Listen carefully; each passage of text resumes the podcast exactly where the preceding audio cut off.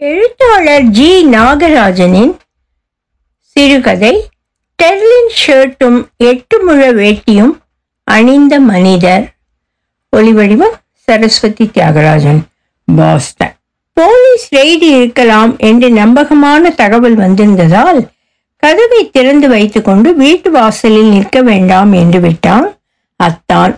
ஒரு மாதத்துக்கு முன் வீட்டை விட்டு ஓடிவிட்ட கமலாவை பற்றி ஒரு செய்தியும் இல்லை.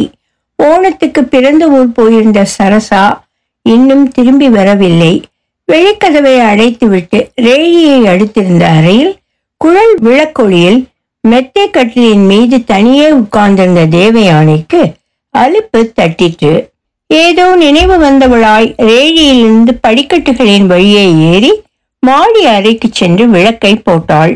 அங்கு கீழறையை காட்டிலும் சற்று அதிகமான வசதிகள் இருந்தன. பல வகை அந்நிய நாட்டு படங்கள் சுவரை அலங்கரித்தன. அறையில் மிகப்பெரிய செட்டி நாட்டு கட்டில் ஒன்றும் அதன் மீது டபுள் மெத்தை ஒன்றும் சுவரோரமாக இருந்தன.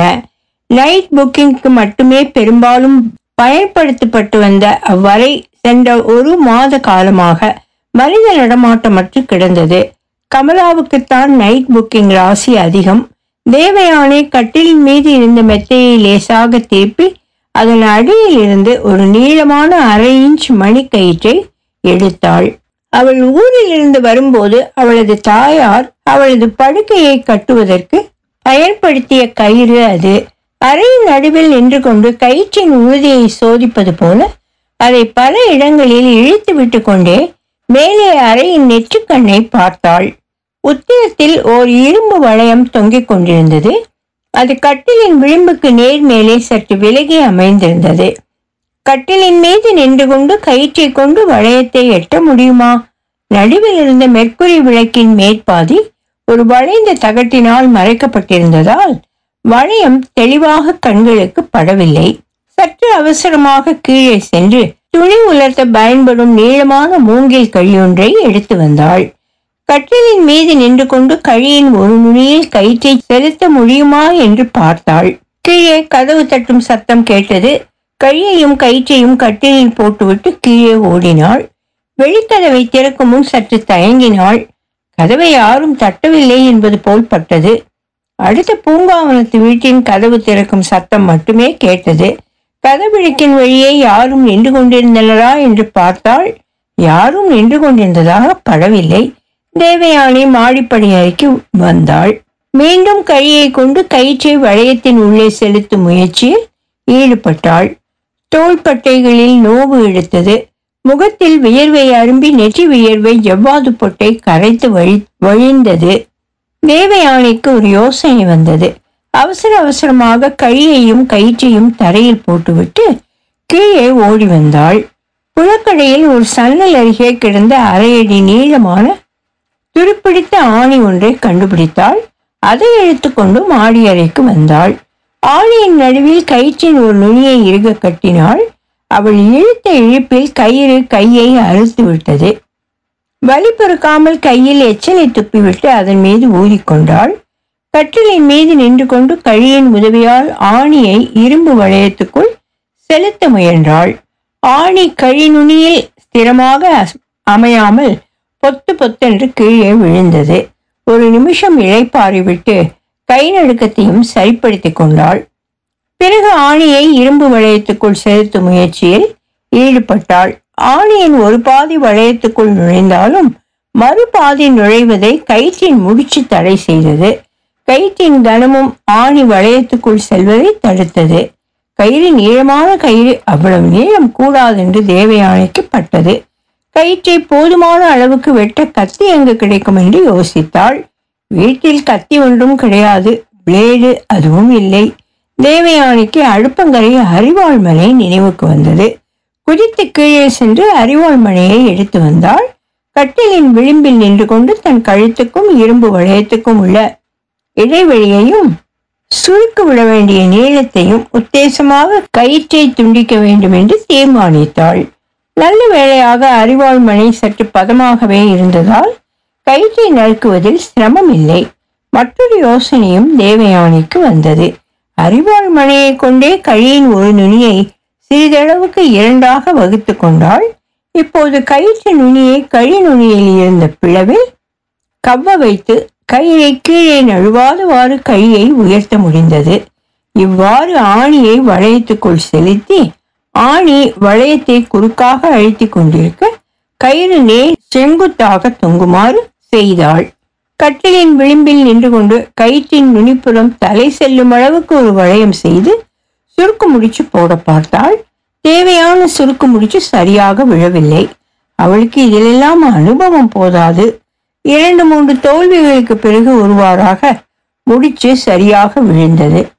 அப்போது கீழ்க்கதவை யாரோ தட்டும் சத்தம் கேட்டது. தேவயானை சற்று தயங்கினாள். கீழே கதவை தட்டும் சத்தம் பலப்பட்டது. இப்போது இதுக்கென்ன அவசரம்? என்று நினைத்தவள் போல் தேவயானை கீழே ஓடிச் சென்று சேலை முந்தானையால் முகத்தை ஒட்டிவிட்டு ஆடைகளையும் சரி செய்தவாறே வெளிக்கதவை திறந்தாள்.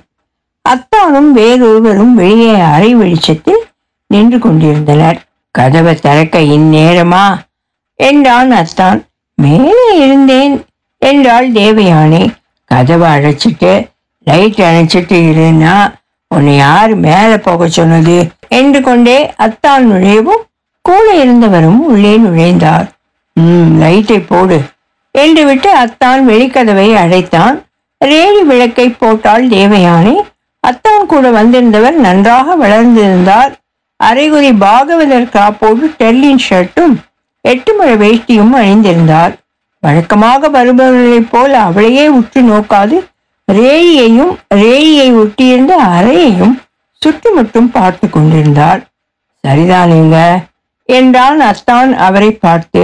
ரேடியை அடித்திருந்த அறையினுள் நுழைந்து குழல் விளக்கொளியில் அறையின் சுவர்களை மேலும் கீழும் பார்த்துவிட்டு பரவாயில்லை எல்லாம் சுத்தமாகவே வச்சிருக்கீங்க என்றார் அவர். இங்கே எல்லாம் சுத்தமாகத்தான் இருக்கும். என்றான் அத்தார் கள்ளச்சிரிப்போடு இப்போ நான் வரேன் பணம்? என்றார் வந்தவர். எல்லாம் டாக்டர் கிட்ட வாங்கிக்கிறேன். என்று கொண்டே வெளியேறினான் அத்தான். வெளிக்கதவை சாத்தி தள்ளிவிட்டு ரேழி விளக்கையும் அணைத்துவிட்டு வந்தவரிடத்து வாங்க. என்று கூறிக்கொண்டு ரேழியை அடுத்திருந்த அறையின் குழல் விளக்கின் பிரகாசத்தில் பிரவேசித்தாள். தேவயானி அவள் நேராக சென்று கட்டிலில் அமர்ந்தாள். அவர் தயங்கியவாறு அருகில் வந்து நின்றார் இப்படி உட்காருங்க என்றாள் அவள். இல்லை அந்த ஏரி ஓரத்தில் ஒரு நாற்காலி இருக்கே அதை எடுத்துட்டு வா என்றார் அவர். அவள் சிரித்தாள். எப்போதுமே சாய்வு நாற்காலியில் சுகமாய் படுத்துத்தான் எனக்கு பழக்கம் என்று அவர் விளக்கினார். பலர் அந்த சாய்வான பெரும்பு நாற்காலியில் உட்கார்ந்து கொண்டு தேவயானியை கொஞ்சியதுண்டு எனவே உடனெழுந்து பெரும்பு நாற்காலியை எடுத்து வந்து கட்டிலின் அருகே அதை போட்டாள். அவர் சாய்வு நாற்காலியில் சாய்ந்து கொண்டார். அவள் மீண்டும் கட்டிலில் உட்கார்ந்து கொண்டாள். இருவரும் ஒருவரை ஒருவர் நோக்கிக் கொண்டனர். நீ அழகா இருக்கே என்றார் அவர். அவள் சிரித்தாள். கொஞ்சம் சேலையை விலக்கிக்க என்றார் அவர். அவள் மீண்டும் சிரித்தாள். உன் வேடிக்கைக்கு சொல்லல. உன் மார்பு முழுசும் மறைக்காதபடி சேலையை கொஞ்சம் விலைக்கு போட்டுக்க. அவள் அவ்வாறே செய்தாள். கொஞ்சம் நிமிர்ந்து உட்காரு. அவள் மீண்டும் சிரித்தாள். கொஞ்சம் நிமிர்ந்து உட்காரேன் என்று கொஞ்சுவது போல அவர் சொன்னாள். நீங்க என்ன போட்டோ படம் பிடிக்க போறீங்களா? என்று அவள் சிரித்தாள். ஆமாம் அப்படித்தான் வச்சுக்கையேன் என்றார் அவர். அவளும் அவளது சேலையையும் முடியையும் ஒரு சைத்திரிகனுக்கு முன் உட்கார்ந்து சரி செய்வது கொள்வது போல் சரி செய்து கொண்டாள். சற்று நேரம் அவளை பார்த்து ரசித்துவிட்டு ஏதோ குறை கண்டவராய் உட்கார்ந்திருந்தா சரியா படலையே கொஞ்சம் படுத்துக்க என்றார் அவர். நீங்க உட்கார்ந்துதானே இருக்கீங்க? வெறுமனே என்றாள் அவள் சிரிக்காமல். நான் இங்கே உட்கார்ந்து இருந்துட்டு போகத்தானே வந்திருக்கேன் என்றார் அவர். அவள் சிரித்து கொண்டே படுத்துக்கொண்டாள். ஒரு கையை மடித்து அதை கொண்டு தலையை தாங்கி அவரை நோக்கி சிரித்தவாறே அவள் படுத்துக்கொண்டாள். அவர் அவளை பார்த்து கொண்டு இருந்தார். உங்களுக்கு ஆசை இல்லையா? என்றாள் அவள். நிறைய இருக்கு. அப்ப அதனாலதான் உன்னை பார்த்துக்கிட்டே இருக்கேன். பார்த்துக்கிட்டே இருந்தா போதுமா? அவள் சிரித்தாள். தொட்டு பார்க்கலாம். நீங்க தொட்டு பார்க்கலையே? தொட்டா நீ சும்மா இருக்கணுமே என்றார். அவள் சிரித்தாள். நானும் சேட்டை செய்ய மாட்டேன். நீங்க சும்மா தொட்டு பாருங்க. வெளிக்கதவு தட்டும் சத்தம் கேட்டது. அவள் எழுந்திருக்க முடியாது போல் தவித்தாள். அவர் நிதானமாக எழுந்து கதவை திறந்தார். கதவை தட்டியது அத்தான் தான். அத்தான் அவரை எதுவும் கேட்கும் முன் அவர் பையிலிருந்து எதையோ எடுத்து அத்தானிடம் கொடுக்க வந்தார். இல்லை வச்சுக்கோங்க. எல்லாம் டாக்டர்கிட்டேருந்து வாங்கிக்கிறேன். டாக்டர் கடைக்கு வந்துட்டாரு. நீங்கள் வரலையான்ட்டு கேட்டாரு. என்றான் அத்தான். இப்போ வந்துடுறேன்ட்டு சொல்லுங்க. என்றார் அவர். அத்தான் வெளியேறுகிறான். அவர் கதவை அடைத்து தாளிடுகிறார். கொடுமை. என்று கொண்டே அவர் நாற்காலியில் சாகிறார்.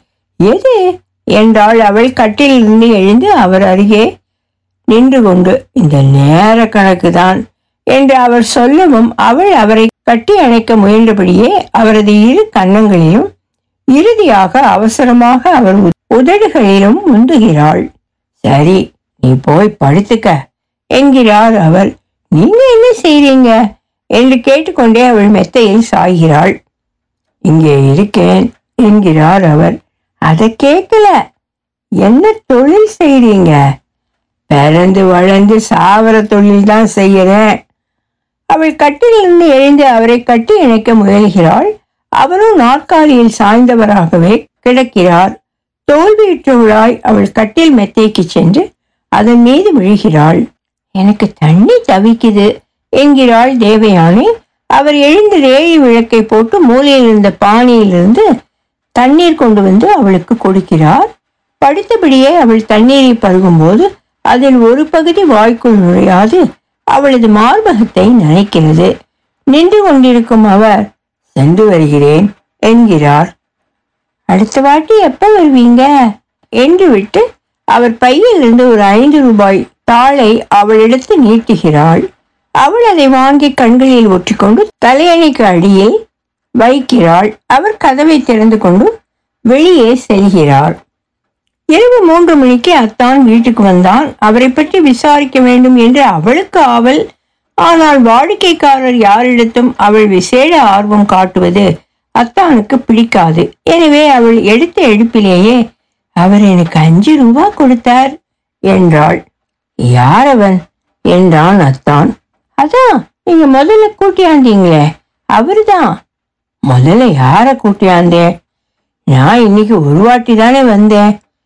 அதான் ஏழு ஏழரை மணிக்கு கூட்டியாந்தீங்களே அவரை நினைப்பீங்களா ஏழு ஏழரை மணிக்கா?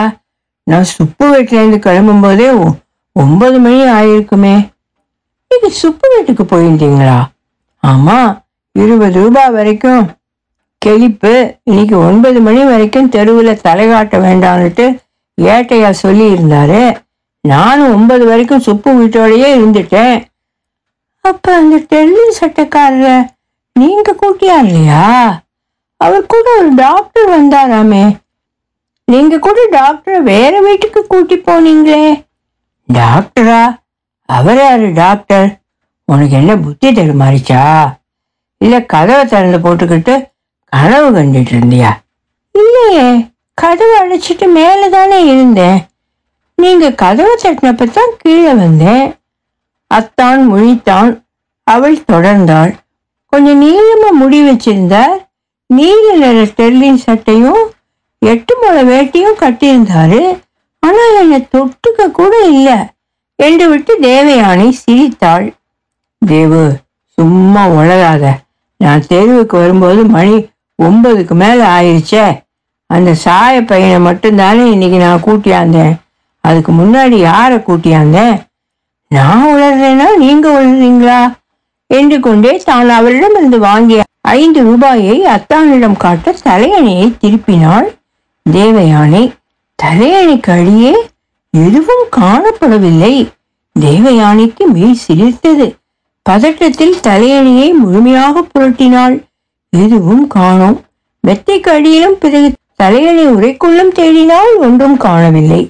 தலையணை உரையின் இரு முனைகளை பிடித்துக்கொண்டு தலையணையை தலைகீழாக கவிழ்த்தாள். தலையணை தரையில் விழுந்தது. உரையினுள் தேடினாள் தரையில் தேடினால் ஐந்து ரூபாயை காணோம். அத்தான் முழித்தான். எங்கே போயிருக்கும். இங்கேதான் எங்காவது இருக்கணும். என்றாள் தேவயானி நம்பிக்கையோடு. எது? என்றான் அத்தான் அந்த டெல்லி சட்டைக்காரர் கொடுத்த அஞ்சு ரூபாய் தான் நீ என்ன கனவு ஏதாவது கண்டாயா? என்று கொண்டே அத்தான் சிரித்தான். நீங்க தான் வெளிச்சியில எல்லாத்தையும் மறந்துடுவீங்க என்றாள் தேவயானி. இன்னும் காணாமல் போன ஐந்து ரூபாயை தேடியவாறே. ஒருவேளை மேலே மாடியிலே இருக்கும் என்று கொண்டே தேவயானி வேகமாக படியேறி மாடி அறைக்குள் சென்றாள். அவள் அணைக்காது விட்டு போன மெர்க்குரி விளக்கு ஒளியில் அவள் பிரயாசைப்பட்டு இரும்பு வளையத்திலிருந்து தொங்கவிட்ட கயிறும் அதன் கீழ் நுனியை அலங்கரித்த வட்டமும் அவளை திகைக்க வைத்தன. ஒலிவடிவம் சரஸ்வதி தியாகராஜன் பாஸ்டன்.